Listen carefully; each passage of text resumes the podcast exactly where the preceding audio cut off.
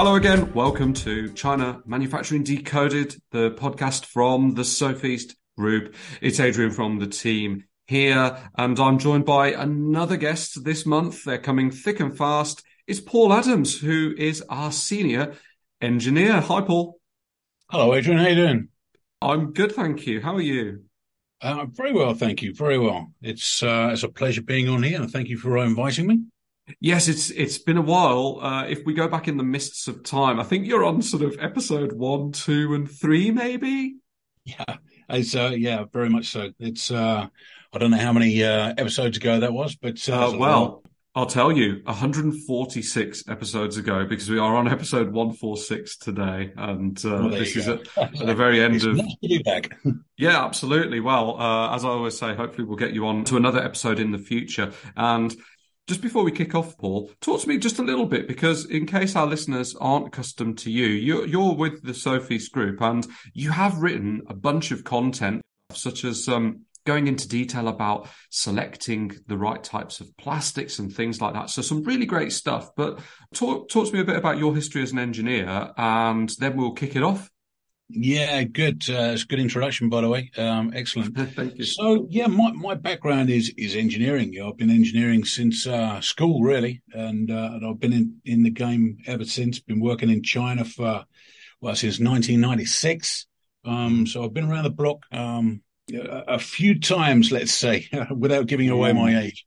But yes, I, I, have I have created a lot of content with the uh, with the group, uh, a lot of videos. Those people out there uh, on the uh, YouTube channel and, and, such may have seen my videos that oh yeah we've created. But um, I think uh, a lot of lot of a lot of the content that's um, has been very specific to product or material or testing, basically. Yes. Um, and, and that's basically my background as, as an engineer. Mm, mm. Um, so yeah, like I said, I've, I've, been, been focused on, on manufacturing product development and, and getting products into the marketplace for, for many years now. Mm-hmm. Uh, a lot of that has been focused, um, with, with Western manufacturing processes, with manufacturing technology and, partners within China itself. Not just China, but, but in Asia as well, Malaysia and, and Singapore back in the day. Yeah. Uh, but predominantly uh, sort of Chinese suppliers these days. So that that's basically uh, my background in a nutshell.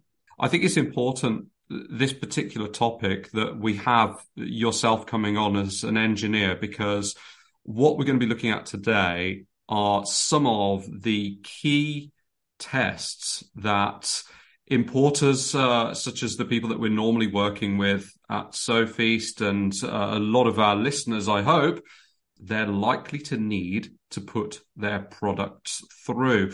And so it's kind of like the 80 20 rule, right? So it's the 20% of product tests that give probably 80% of the results and benefits that a great many importers are going to get. And so, as an engineer, I'd love if you can explain what these key tests are and talk a little bit about the equipment used, what's being tested for, and the benefits that the importer is likely to get from doing this kind of test.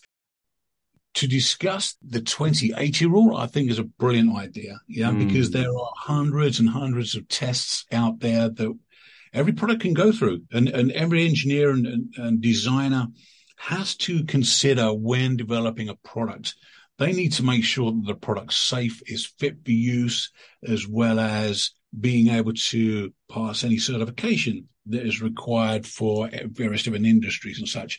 Mm. So hmm. the tests, it basically is, is endless. However, what I would like to do today is discuss with you, Adrian, and our listeners, is, is to go through I think there's seven main tests that hmm. everyone should consider, and they will probably be considering utilizing these tests um, tests throughout the product development or coming back and checking production quality as they move forward. Mm, yes. I think that's an important differentiation. Yeah, it's not just about the product development to start with, but it's ensuring the product quality is being continued to be monitored throughout production. Yeah, that, that's a good point. And so uh, these tests that I suppose through your career you've just kept on coming back to then you mentioned there's seven so let's go through them one by one and you're going to talk about as i say how they're done and the benefits involved and and go into a little bit more detail about each so if we start with the first one then yeah, yeah. I'm, I'm not gonna. I'm not gonna say that the, the, first one's the most important. No. These are in no, no particular order. Um, right. But I'd like to start off on test number one that I uh, I always refer to as the the tensile test.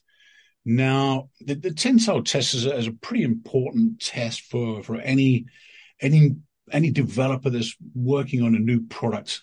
Um, mm. They need to make sure that the the product or the material itself is strong enough in order for that to um, be suitable in in the product itself, in the final product.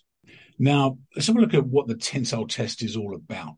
Uh, so, it, it's all about measuring the strength and the performance of a material. And we do that by applying a tension to a sample piece. Uh, it's a set size sample piece, but basically that's put into a, a machine um, and the into two jaws, and the jaws are separated at a set steady speed.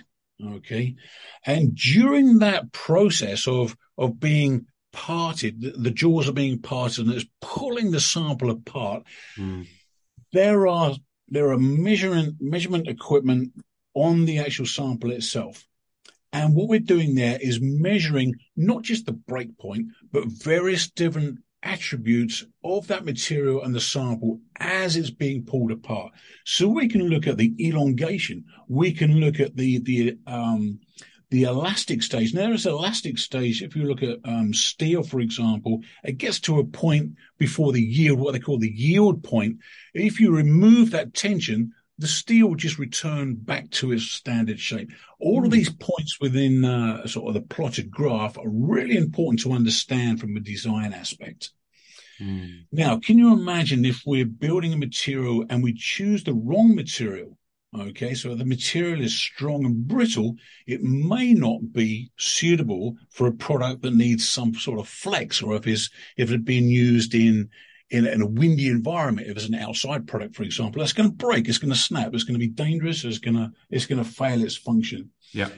And uh, likewise, yeah, if we've got a a very flexible material right, that is able to comply with some different forces within the elements, that is probably the wrong thing to use if you're building a bridge, for example.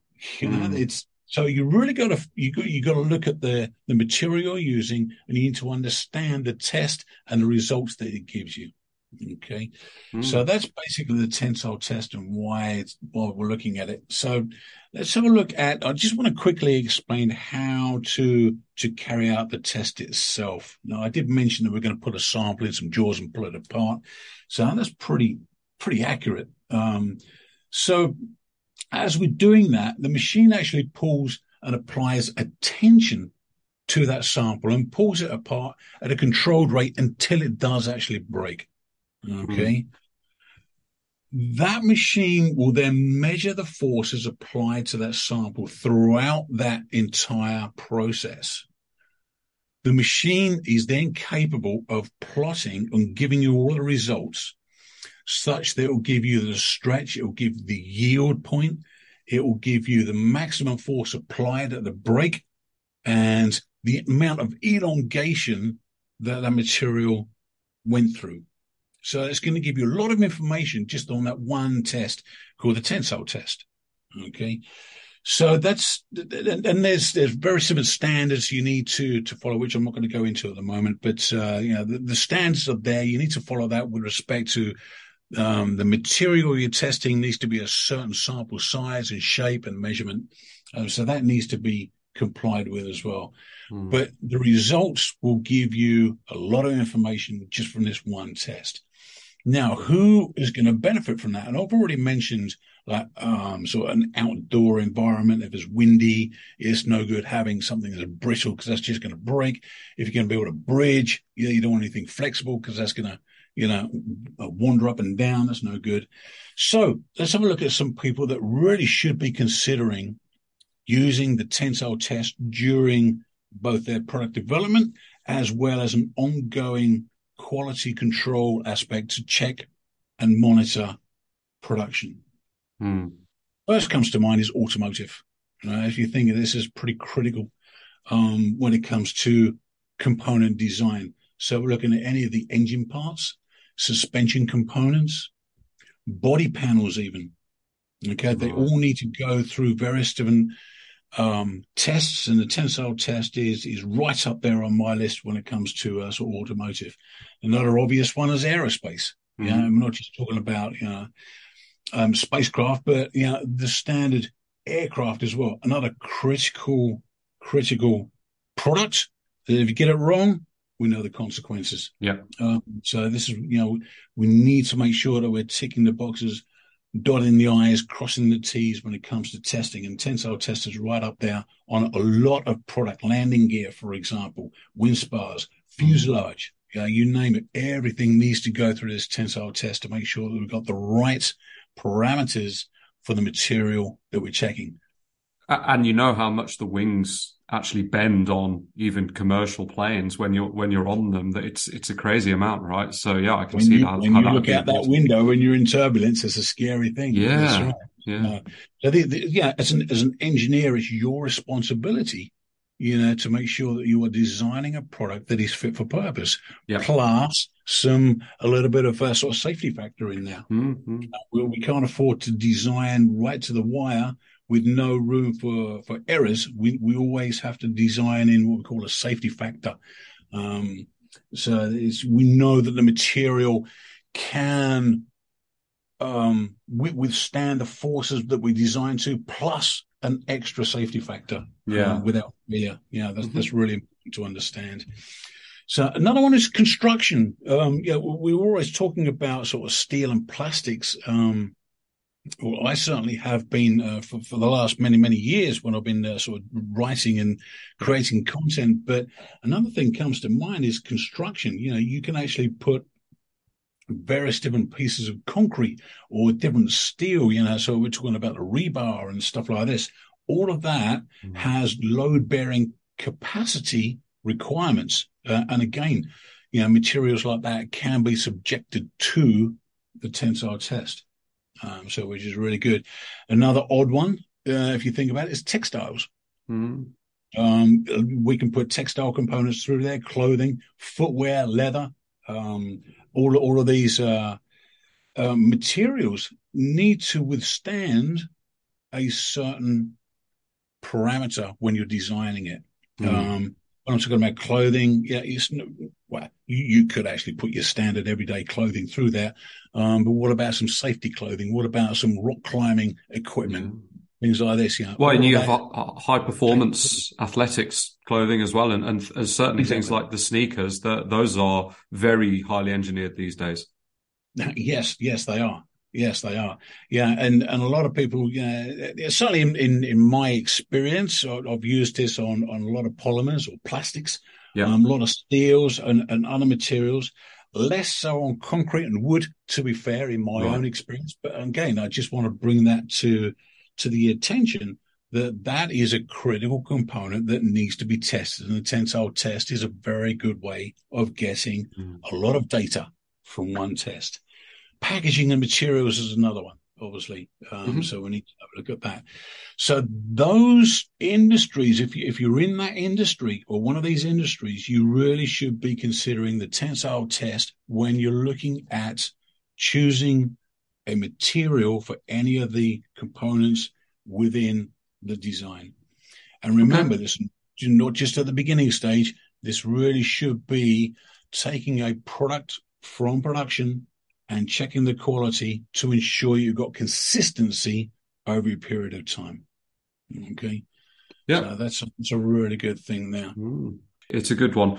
I suppose there's different ways to perform this test. Is there is there one type of machine that is typically used?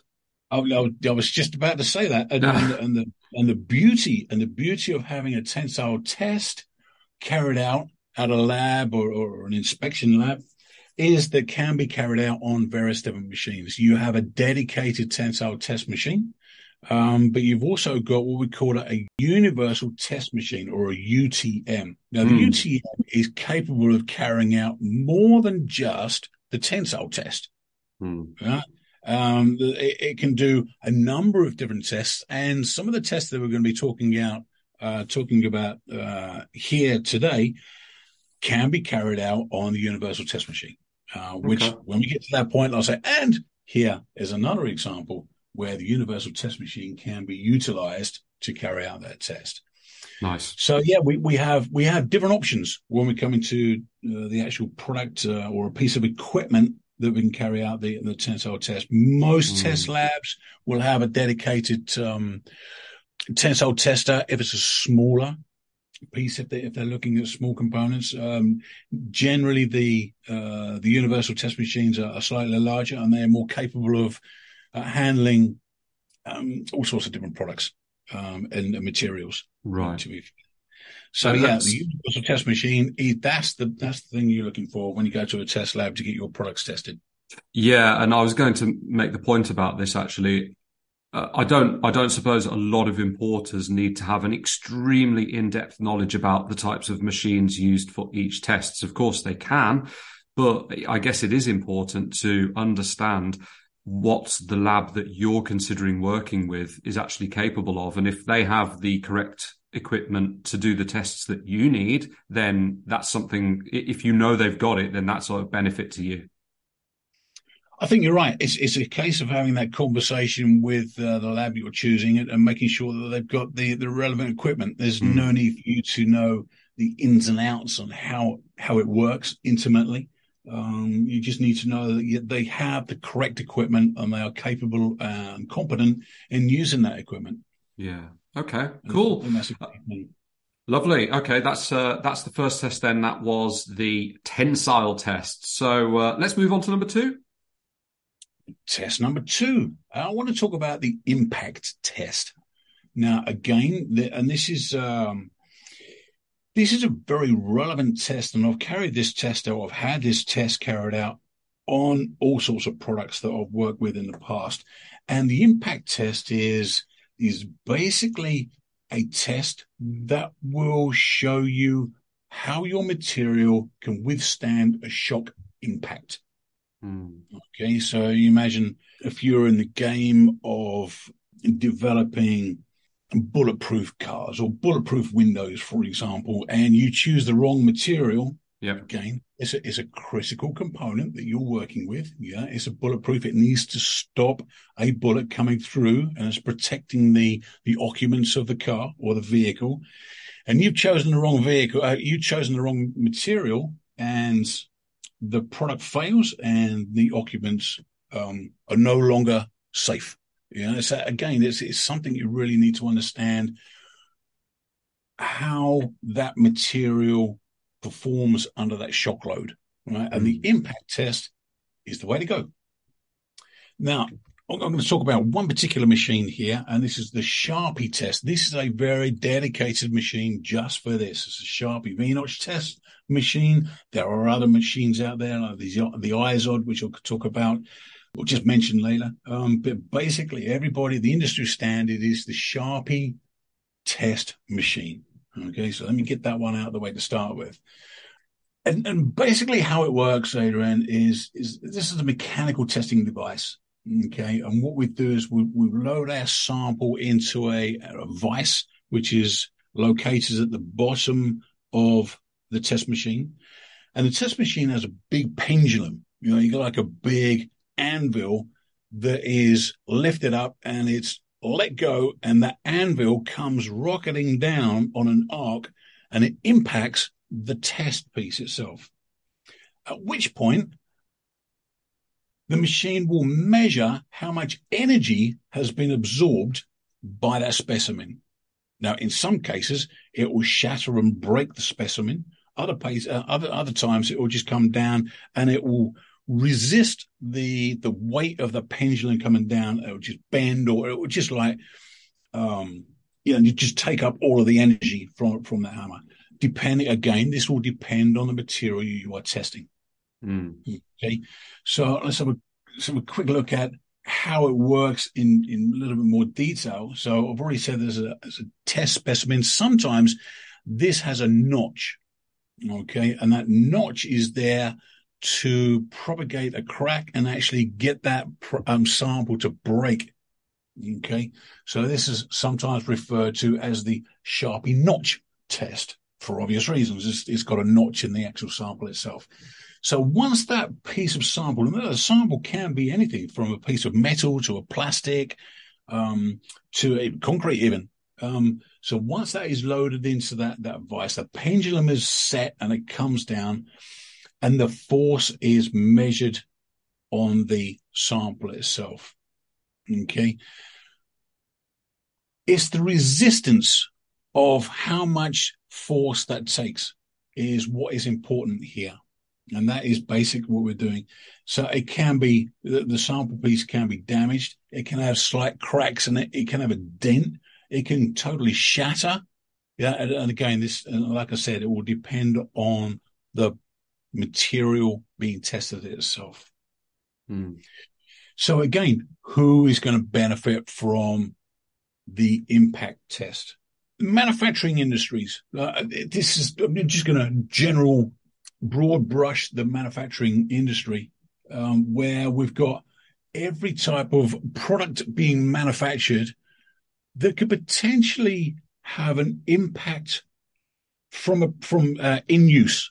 Uh, and I'm talking about something like a lawnmower, for example, mm. you know, where the blades are spinning and it could pick up a, a stone or, or a piece of debris and throw that against the, the housing.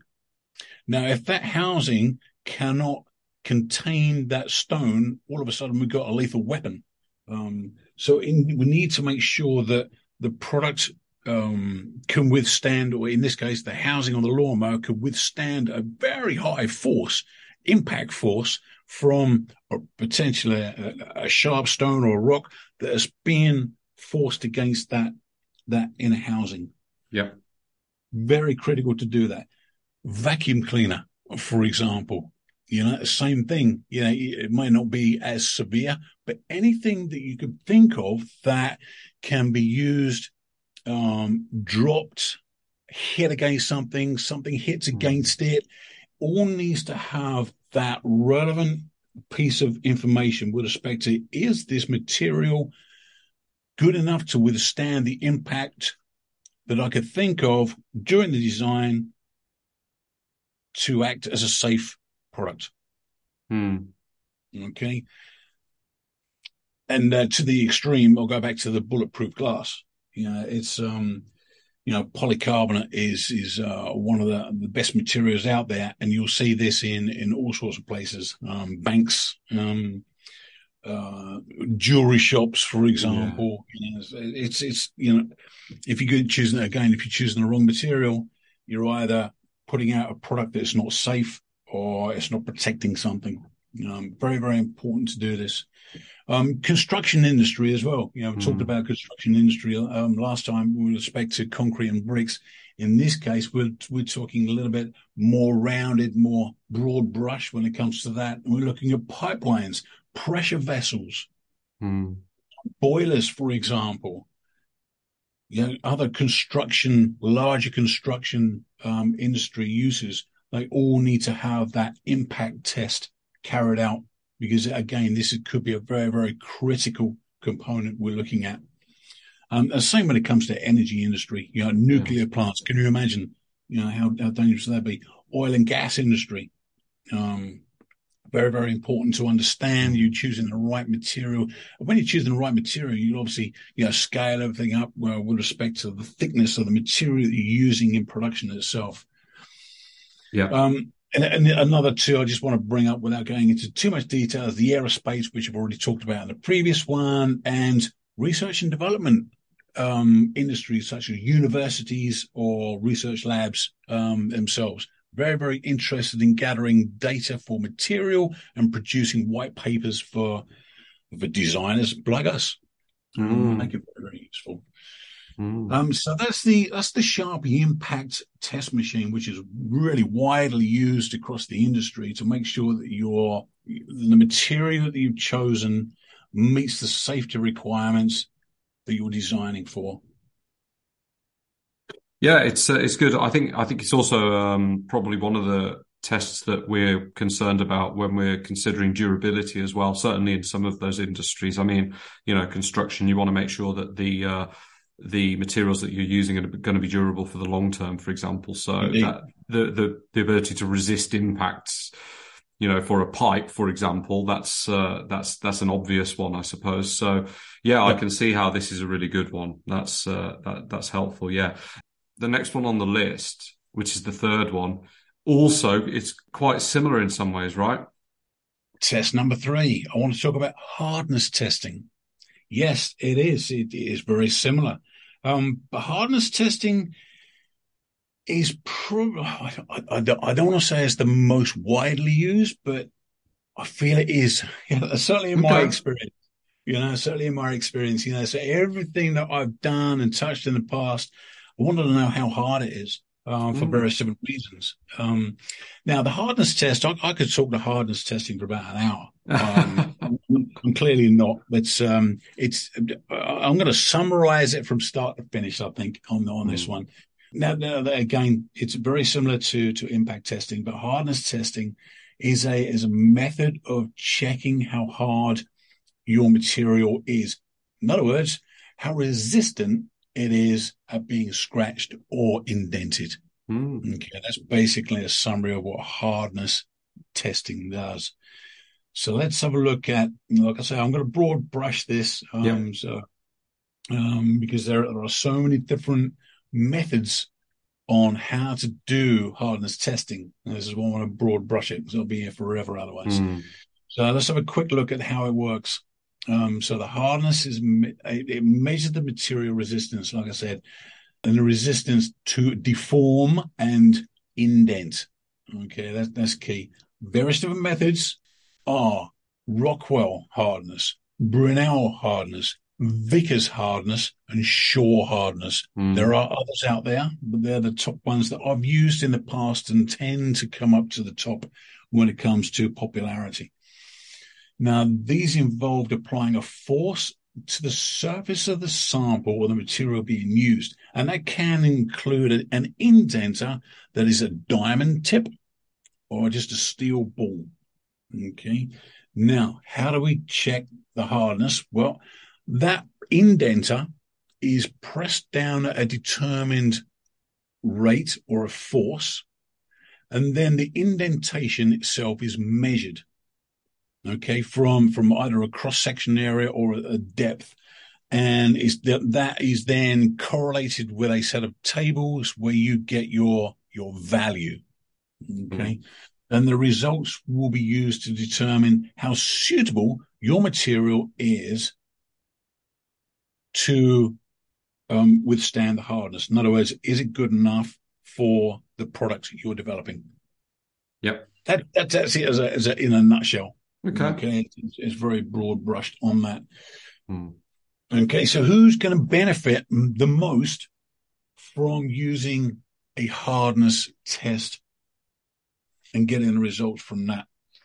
Well, no surprise there. It's, it's basically the same list. You know, so the manufacturing industries, if you're looking at the automotive, if you're in the automotive industry, it's really critical that you're choosing the right materials at the right hardness for various different things like gears, ball joints and things like this, mm-hmm. machinery and tooling as well. Um, I don't know how many wrenches that wrench, stra- stroke, spanner um, for us English um, guys. how many how many um, sort of wrenches have you actually put on um, a really stiff bolt and it's just snapped or bent and it just hasn't mm. done its mm. job? Mm. You know, choosing the wrong material. You know, for and, and and that could easily have been overcome by doing some of these tests. Mm. Um, some of the products out there are really, really critical when it comes to the hardness, especially when it comes to wear factor. And the wear factor is, you know, you've got two components rubbing against each other. to the wrong hardness, it's just going to rub away and wear out. um, so which is not good. Construction no. industry as well. Yeah, you know, we're looking at various different um, concretes, ceramics. We're looking at glass mm-hmm. as well. In this case, um, all of this, all of these materials can be uh, hardness tested um, to some extent. Medical industry as well. Yeah, my poor old mum, she's had a number of hip replacements, um, and we need to make sure the material going into that uh, somebody's body is is not going to wear out after a year. Absolutely, yeah, that's that's a good sure one. It's got longevity. Mm, so mm, we're, mm. looking at the right material and making sure it's hard enough and it's the right compatibility with the with the uh, sort of matching material as well. Um, so the medical industry is, uh, another obvious one. Surgical equipment as well. Yeah. Um, you know, just in the surgery as well as dentist mm. equipment. You know, so a, mm. a lot of these pieces of equipment really need to be defined with respect to what their hardness is. Mm-hmm. Okay. Aerospace industry, um, and again, research and development for these white papers, and, and a lot of industries will, will um, be looking um, for that information. Nice. Um, so I, I just want to quickly um, sort of go over the, the, the four different hardness tests that I mentioned earlier, and and the way I want to frame this is um, go from hard to soft, yeah. as it were. So the Vickers hardness test it is normally used for hard materials such as hard steels, or titaniums, um, as, as, well as anything thin and as brittle. Okay, mm. the Rockwell hardness is the next one down, and and that's more suitable for a wider range of materials, including hard materials, steels, and titanium, as well as some of the softer materials such as aluminum and brass. The Brinell hardness that has that tends to have a larger ball indentation, and that is generally used. You'll see that being used on castings where it's got a rough surface finish. Okay, so where that larger ball indentation comes down, it's easier to measure on a rough surface, right. um, such as like a, a cast iron or, or, alloy or something like that. Mm-hmm. And then you've got the Shore hardness testing, which is more suitable for softer materials such as rubbers, elastomers, and, and other polymers itself. Um, right. So that that's basically those four different types of hardness testing machines, going from hard to soft. Okay, without going into too much detail there. For more information on those, I do remember you've created some videos on those in our YouTube channel. So, as always, people, please check the show notes. I will be including links to a lot of the stuff that Paul's talking about today. You're right. Yeah, it, it's one of those things that we're broad brushing at the moment and touching on the subject, but I know that we have a lot of detail with respect to each of these in in uh, sort of finite detail, how to set it up, how to use yeah. it, and and um, examples of some of the graphs and results and everything like this. So just to finish off our mm-hmm. summary, summary, summarizing the the hardness test um, equipment. So it is really important to to use the hardness testing throughout your development and again in production to ensure that you've got consistency in products output from your supplier. Yeah. And this will make, make sure that you can, you know, you've got traceability and it will determine the suitability of the material um, uh, for, for your application itself. It will also monitor any changes that the supplier may be pushing through. Mm-hmm. This is, this is where uh, another one where I've used this extensively is heat treatment, making sure your heat treatment is correct. Okay, mm. particularly on gears and stuff like this. Um, so heat treatment is that's a must. You know that goes hand in hand. You know the heat treatment products go with hardness testing. Right. Um, like I said, quality control. You know, making sure that you've got consistency in all of your materials from start to finish. Okay, and on to the fourth test, please. Number four test is the flexural test or bend test, however you want to um, sort of say it, or however it's referred to in your area. Um, and again, this uh, uh, this is another important one for various different industries, but uh, basically, it is as it sounds. You know, it, it, does what it says on the tin, as they say. Uh, The hmm. flexural test is also known as a bend test, like I've said, and it's a typical mechanical test that's used to determine the flexural strength or the stiffness of a material.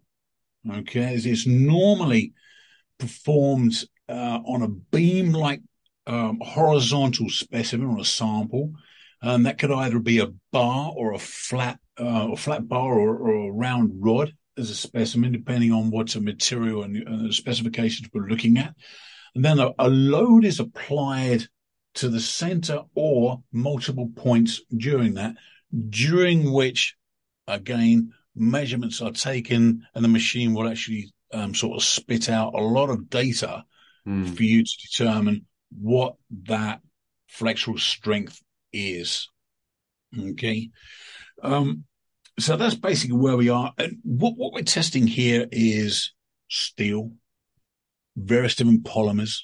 We're looking at ceramics and composites. Um, composites has uh, sort of come a long way in uh, in the last few years. Never really existed so much when I first started around, but uh, a lot of um, um, bikes, for example, road bikes or, or, mountain bikes these days are made out of a carbon fiber composite. Mm. Yeah, and and again, this is this is something that I've worked on in the past, you know, where we're looking at a, a, a mountain bike, a downhill mountain bike made of carbon fiber composite. The frame was carbon fiber composite, and and that really needs to withstand all of the shock and bangs and and, and everything. And the amount of tests that a carbon fiber composite frame goes through is incredible. And one of the important ones there is a flexural test or a bend test. Obviously, it, it can't bend underneath you. It can't snap because it's too brittle. So, you know, having that flexural test is really important for um, something like that. And like I said, you know, what we're doing is is mounting the sample in the machine and we're either bringing down the uh, the machine head such that we're applying a known force at a particular set rate and we're trying to bend the sample and during that process we are measuring everything that's going on within that sample piece itself hmm. or there's multiple points uh, three or four points um, that the the sample is being pressed or um, exerted on. And again, this is really important with respect to what material you're looking at in your design for the end product itself. Um, now, who's going to benefit from that? Like I said, I'm just going to bring out a number of different um, examples. Um, one that I have worked on in, in, the last few years is that mountain bike. It is downhill mountain bike. Now, it was really, really critical to understand how much that frame flexed and, and how much it couldn't flex. Um, uh, the architects for example, that's another good one where we're looking at that. You know, I mentioned bridges at the beginning of uh, this podcast when we were talking, Adrian. Mm. You know, with respect to making sure that you've got the right material. Bridge material, generally steel, you know, good quality steel needs to go through this particular test to ensure, you know, we've got the right parameters. Um, sure. There's no good having um, some of these bridges wobbling up and down and tipping cars off. uh, they need to be they need to be right. We've, we've all seen the videos, you know, uh, the uh, the magic bridge that was swaying um, needs to be correct. Um, and and again, quality control. I keep on going on about this because it's so important, Adrian, and, and I can't stress it enough that uh, particularly when when you are dealing with um, su- the supply chain when you are in uh, sort of the Western uh, hemisphere somewhere, so the States, for example, and you are bringing in your products from China, you need to ensure that you've got consistency, and consistency is maintained by testing products from production. Uh, mm. and, and, you really got to do that. It's really important. I've seen that time and time again in, in all of my years working with uh, different suppliers. So a flexural test, um, it is really good to to have in your arsenal of tests to actually look at am I using the right product uh, uh, material. Now, let's have a look at the machine itself. We're going to go back to our friend the UTM, the Universal Test Machine, oh. because this machine, if you've got one of these, it is capable of doing this. It, has got the tensile section. In other words, it can pull. It can also push. Okay, and pushing is what we're doing here with respect to the flexural test. Um, so, and again, it's, it's really good to, to understand if your test lab has the universal test machine because you know that they will be able to carry out a number of critical tests for you on various different components, tests, and production items. Mm-hmm. So, which is good. Again, there's some of the materials we're looking at. There's uh, various different polymers, um, thermoplastics, and thermosets. Um, so which is really important. And yep. again, we've got more information in depth um, on some of the um, some of the content we've already written out there. Um, ceramics, glasses, mm. fiber reinforced plastics. I've already talked about um, sort of the carbon fiber bike frame. Um, all of these materials can go through this test, and everybody that uh, that there's so many industries that use various different materials that need to understand how much their material flexes. It's no good having a material that flexes too much. So you need to understand if you're designing a product that needs to be compliant, or when I'm talking about compliant, it needs to move. So you need to understand it can have that movement you're designing without going past that because that, that's a failure point, as well as making sure, on the other hand, that the product does not flex. Um, so again, we're looking at two ends of the spectrum with respect to having uh, the results analyzed with respect to what your material can do and what you are designing it to do. Mm. Another good one, just throw that in there, prosthetic limbs. Okay. You don't want them bending from underneath you, but you also want them a little bit compliant in order for them to be comfortable as you're moving. If we're talking about uh, a prosthetic leg, for example. Mm. So that's uh, a flexural test. Next one I want to talk about, Adrian, is test number five, which is chemical analysis. Now, when I'm talking about chemical analysis, I'm not talking about you know something like bleach or, or something like this. It is more of a chemical composition of a material. Right. Okay, so it's it's very. I just want to make that clear. It's the chemical composition of a material, and this is vitally important when it comes to designing and development of products, in particularly metals. Okay, mm. so the chemical composition um, is, yeah, it's, it's the mechanical. That's the physical and mechanical properties of the material, which gives it its strength, ductility, thermal conductivity, and electrical conductivity. So we need to ensure that we're choosing the right material. And one way to do that is through chemical analysis. Now, luckily, there are a number of devices out there, and one which is my go-to favorite, which is the XRF, okay, which is the X-ray fluorescence mm. machine or alloy analyzer.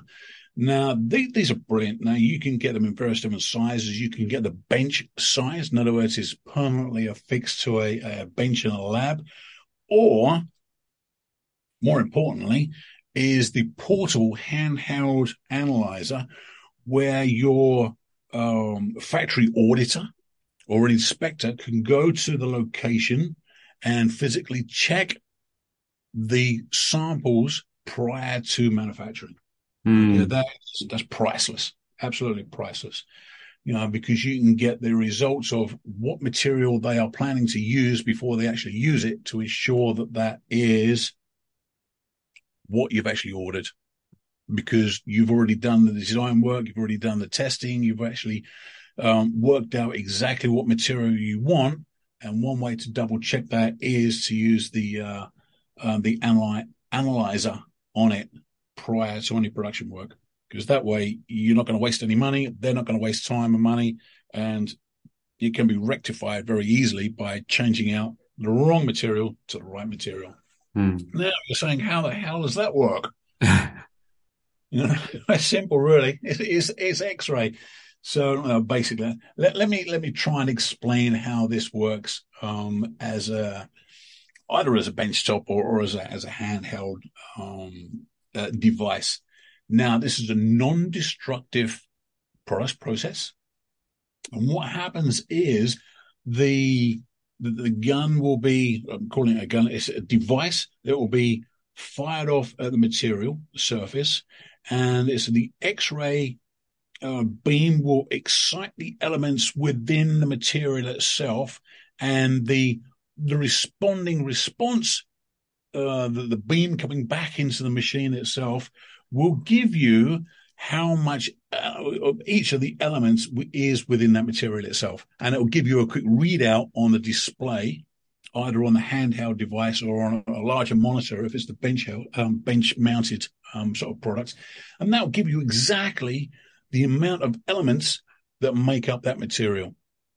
And again, this is priceless if you're looking at a very, very critical material for a safety critical product, for example. Okay. Mm.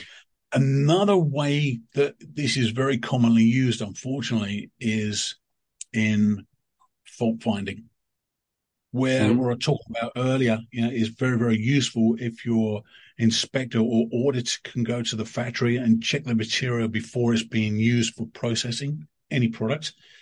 Unfortunately, a lot of people come to um, come to us or, or, or, other agencies with respect to I've got, I've got a problem. Um, my product is is failed, and I, don't know why. You know, the, the, the, manufacturing guys have said everything's okay, the, the materials X, Y, Z, and here's the certificate to show it. So, one thing we'll do is is have a look at the the analysis from the uh, the X-ray itself, um, the analyzer, and then we can mm. determine whether that material is to specification or is without uh, outside the specification. Uh, unfortunately, a lot of the times these are used in fault finding cases uh, where the product's already failed and it's too late. But it gives you a concrete evidence because it, it basically is a very, very accurate method of choosing or, or selecting uh, the material, and it gives you that that, that bulletproof uh, sort of result, as it were. Um, it is finite. That's it. Um, so again, we're looking at um, who, who's going to benefit from this? Well, if you've got a safety critical product, um, or if you if you're really conscious about the material you're using has to be correct, um, within a an absolute finite um, window uh, specification, you need to use this. You need to use mm. it. Um, if you've got a product that has failed, this is a very very good way to check to see if that material is meeting specification. Okay, right. That and and, and again, I've used this in the past. Uh, at the front end, um, checking and verifying the, the, the material is correct in the manufacturer. And unfortunately, I've been uh, so had to use it uh, at the back end when products failed. And indeed, the material was out of specification, despite the certificate showing it was correct. Um, so again, it's, it's, it's very good if your uh, inspection lab or, or, or inspection company that you're, you're working with um, has one of these in their portfolio. Mm. Very, very to have. Um, so yes. some quick summary on this one is that the handheld devices are very, very useful to have. Use them at start of production because that will save a lot of um, time, effort, and money. Um, and they can be used to as continuous quality check and performance on the material that is being used in your supplier. Mm. Very, very easy to test, non-destructive, very easy to do, and very critical. Yeah, we, we hope the supplier isn't going to use a material that is out of specification, but it could happen either by a mistake somewhere in the supply chain or somebody's trying to pull a fast one. So yeah, I can see how that's a really good one. Yeah, yeah, you're right. Yeah, it, either either way, yeah, it, it's trying to get to the bottom line as a root cause uh, analysis, as I say. Yep. We really got to get to the bottom of it, um, uh, and hopefully, no one's trying to pull a fast one, but uh, genuine mistakes do happen. Mm. that, but uh, this is one one way to to overcome that. Mhm. So we just good. Right, so very that's- good. That covers that one. Test number six, I would like to talk about fatigue testing. Okay, so I'm not talking about tiredness. Um, I'm talking about you know how long your product will last. Mm. Okay, this is all about the fatigue of the material itself. Now, to put it another way, right? This involves repeatedly loading and unloading material or a component multiple times through a cyclic stress process, if that makes Mm. sense. Mhm. Okay. So the goal here is to understand uh, whether your product will fail or whether it has got longevity plus that uh, safety factor we talked about um, earlier. Because if there's something that's going to fail, you need to understand before it gets to production. Okay. And having a, fa- um, a fatigue test during your design and development phase, I, I think is, is really, really important. Yeah. Um, now, the, the way this works is, again, we're going to go back to our friend, the, the Universal Test Machine. Um, a- it's a brilliant machine. It's, a, it's uh, I think every lab should have one because it does so much. And the, the fatigue test is one of those things that it can actually do. Mhm. Now, very, very quick uh, points on how to carry out the fatigue test is to start with, you need to understand um, how many cycles your product is going to flex, let's say, throughout its life cycle, plus that safety factor we keep talking about.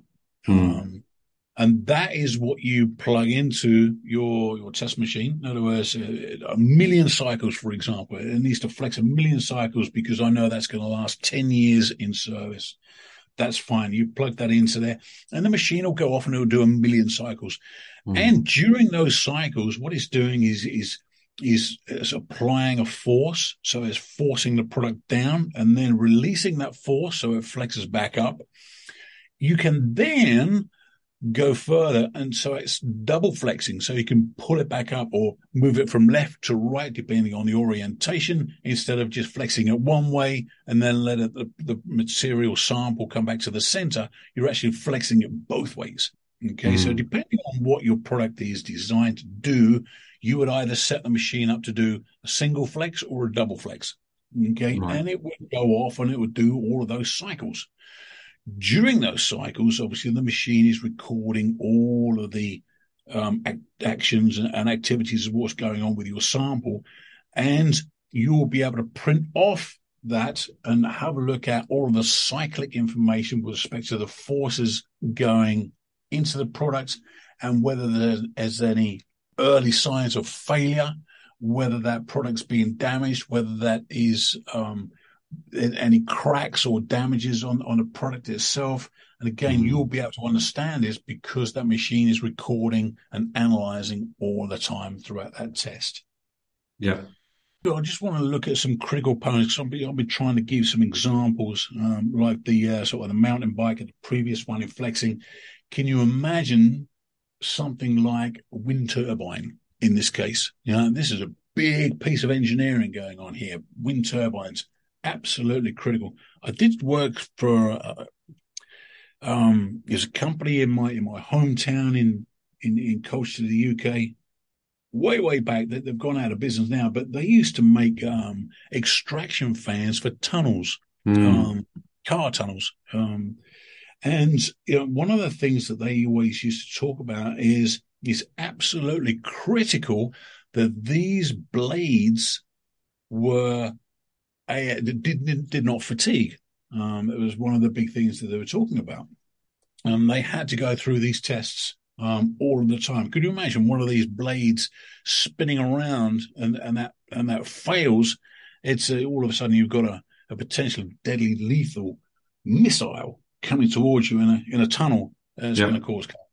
Um, so again, yeah, a lot of lot of industries, a lot of products are going to benefit from this. Um, the sort of the vacuum cleaner, the spinning blades in in um, a blender or a juicer. That's what I'm trying to think of. Stuff like this, you know, it's like it's it's not just the strength, but it's the flexibility and it's the sort of the failure mode from you know all of these cyclic um, actions is going to go through it. The fatigue is going to go through. You need mm. to make sure the product you're designing with the, has the correct material that can withstand the test of time. And the fatigue test yeah. is one of those tests that should be done. Basically, mm. it should be done.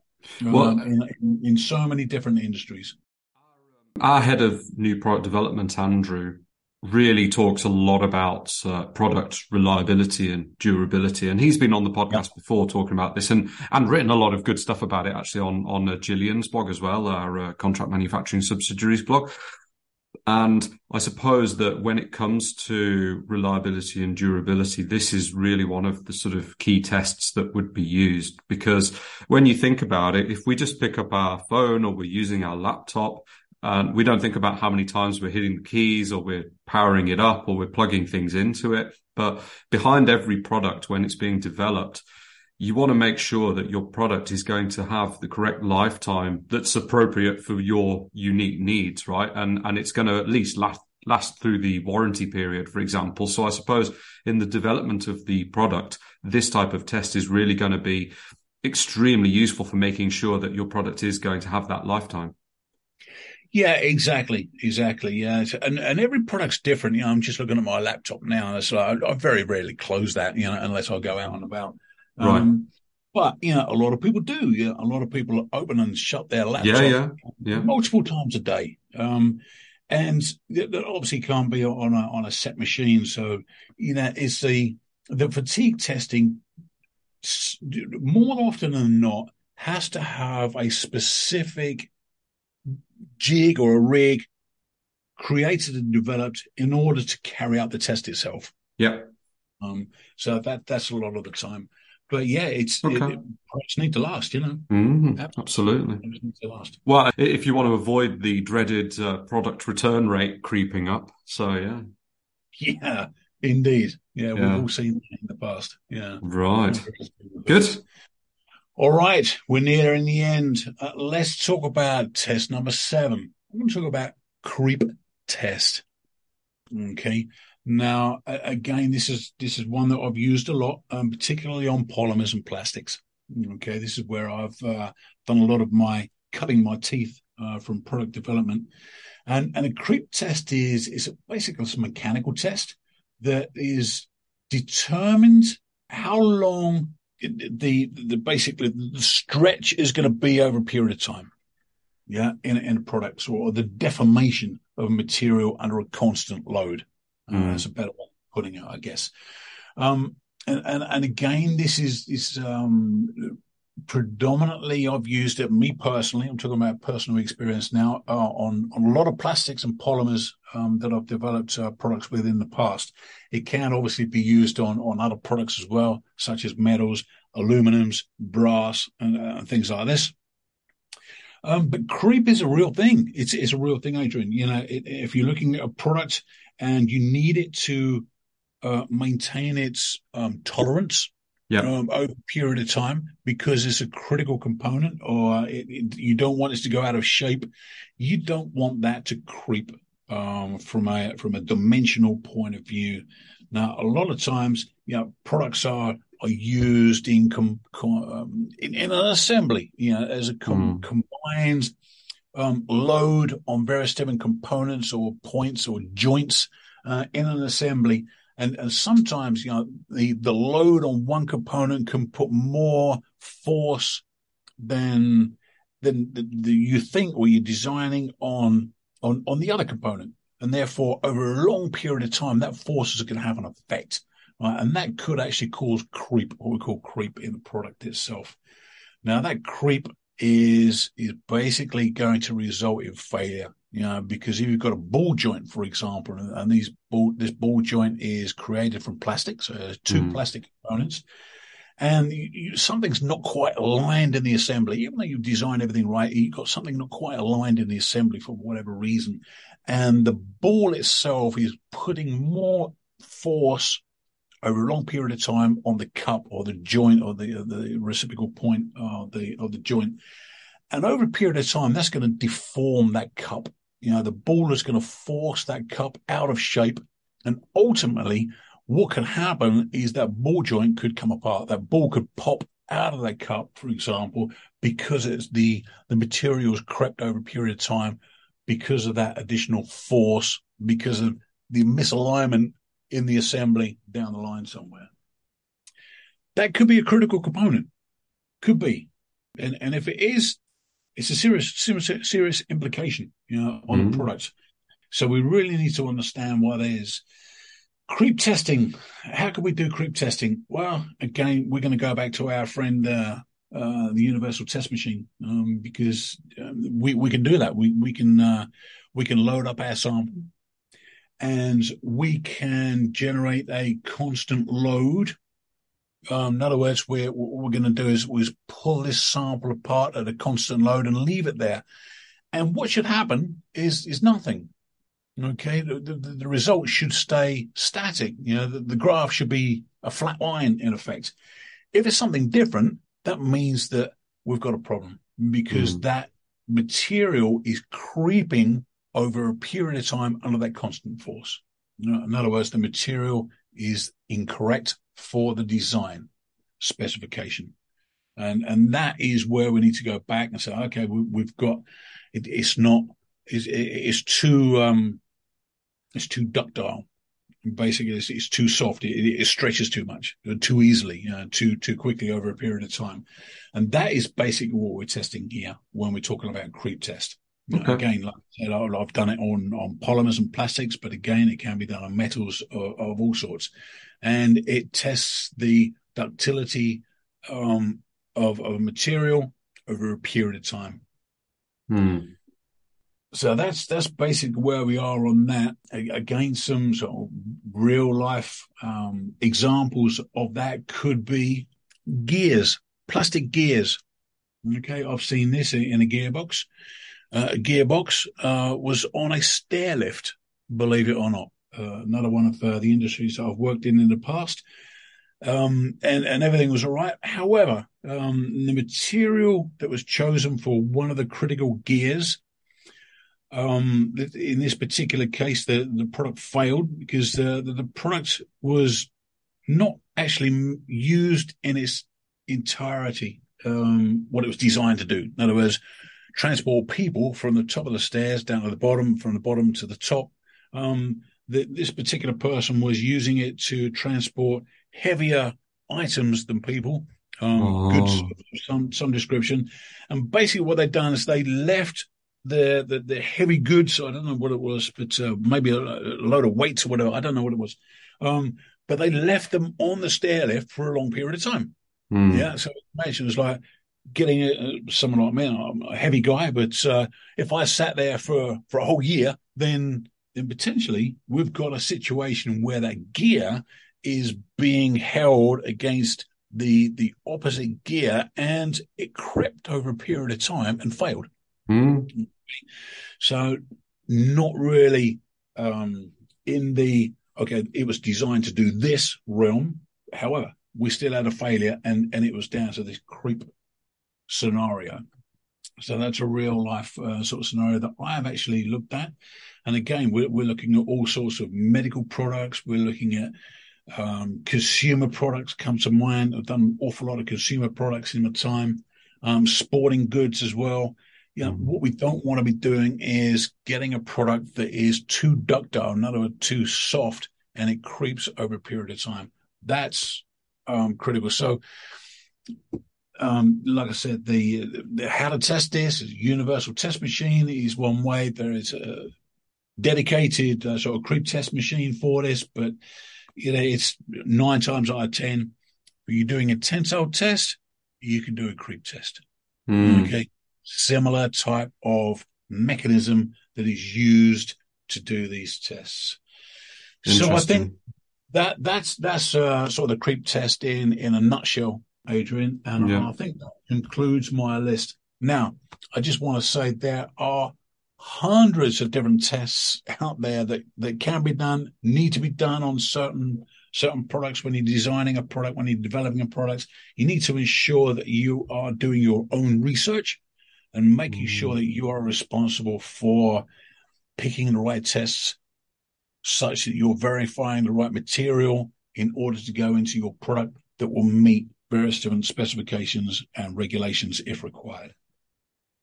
Yes, but uh, given that these are some of the most common that certainly you've had experience with in your quite long career, and we're we're, we're sort of fo- focusing on the 80-20 rule here. So it's the key tests that provide the most benefits for the most importers.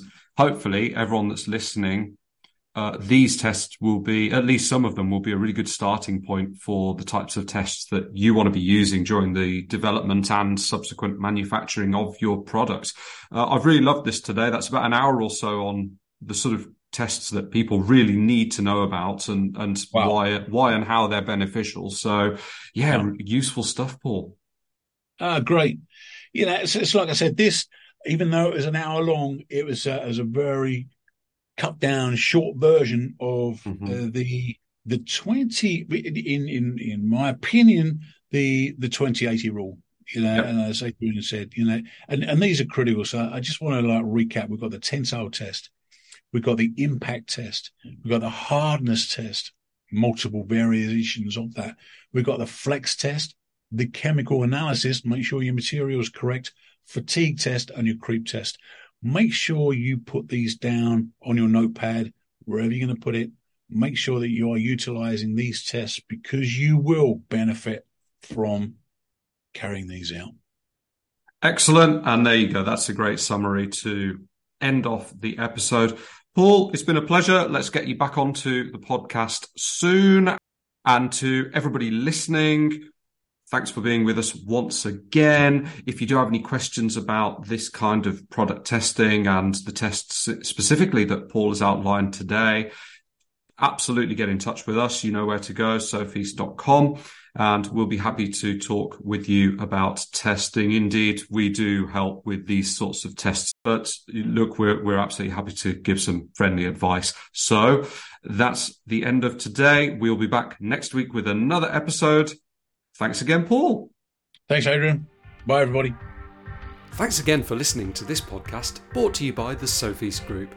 We're on a mission to provide you with everything you need to manufacture effectively in Asia, including inspections, auditing, new product development support, contract manufacturing, 3PL warehousing and fulfillment, and much, much more across Asia's key manufacturing areas. Visit us at sofeast.com, that's S O F E A S T.com, to learn more and get help. If you've enjoyed the podcast today, please do rate, review, and share because it will really help others discover us too.